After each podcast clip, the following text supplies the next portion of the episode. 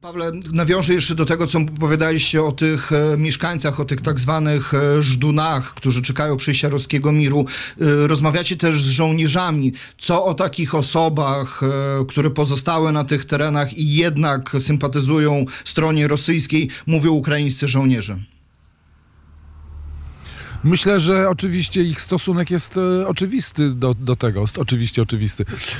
To są ludzie bardzo często z zachodniej Ukrainy albo ze środkowej Ukrainy, mówię teraz o żołnierzach, którzy chcieli chronić swojego kraju i spotykają się z jakąś taką zupełnie niezrozumiałą, niezrozumiałym brakiem solidarności, ale niektórzy mówią, no tak, ale to dlatego, że oni nie zaznali tego, co zaznali ci z Izjumu, tak?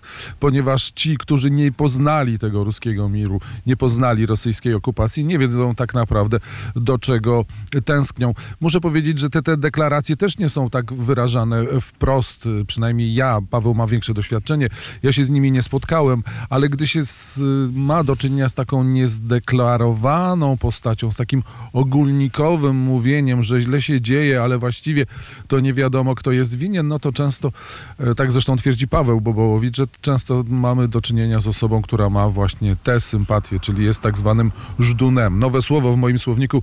Jeszcze dwa dni temu tego słowa nie znałem.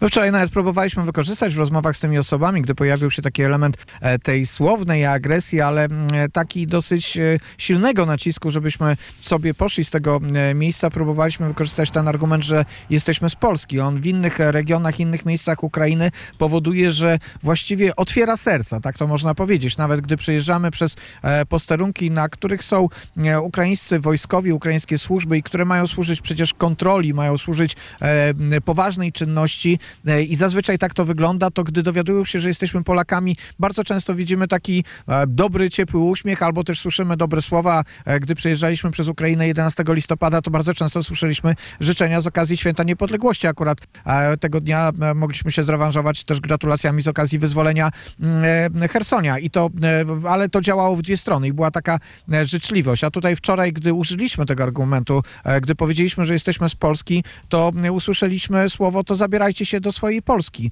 jedźcie stąd. Także rzeczywiście ta, ta postawa, nerwy są zrozumiałe w, na, w tych miejscach, gdzie rozmawialiśmy z ludźmi, ale z kolei agresja w stosunku do, do państw zachodnich, do nas, no oczywiście ona ma uzasadnienie tylko i wyłącznie w tym, że są to osoby, które przez lata były poddane propagandzie Putina. Tak to też definiują ukraińscy żołnierze, o tym mówią i trochę, trochę mają więcej wyrozumiałości, ale chciałbym jeszcze wrócić na chwilę właśnie do takiego kontrastu, bo i o tym, o czym wspomniał Wojtek, że ci ludzie, z którymi rozmawialiśmy w Bachmucie, nie doświadczyli, całe szczęście, rosyjskiej okupacji, ale w Izjumie mieliśmy absolutnie inną postawę, bo tam z kolei rozmawialiśmy z panią, która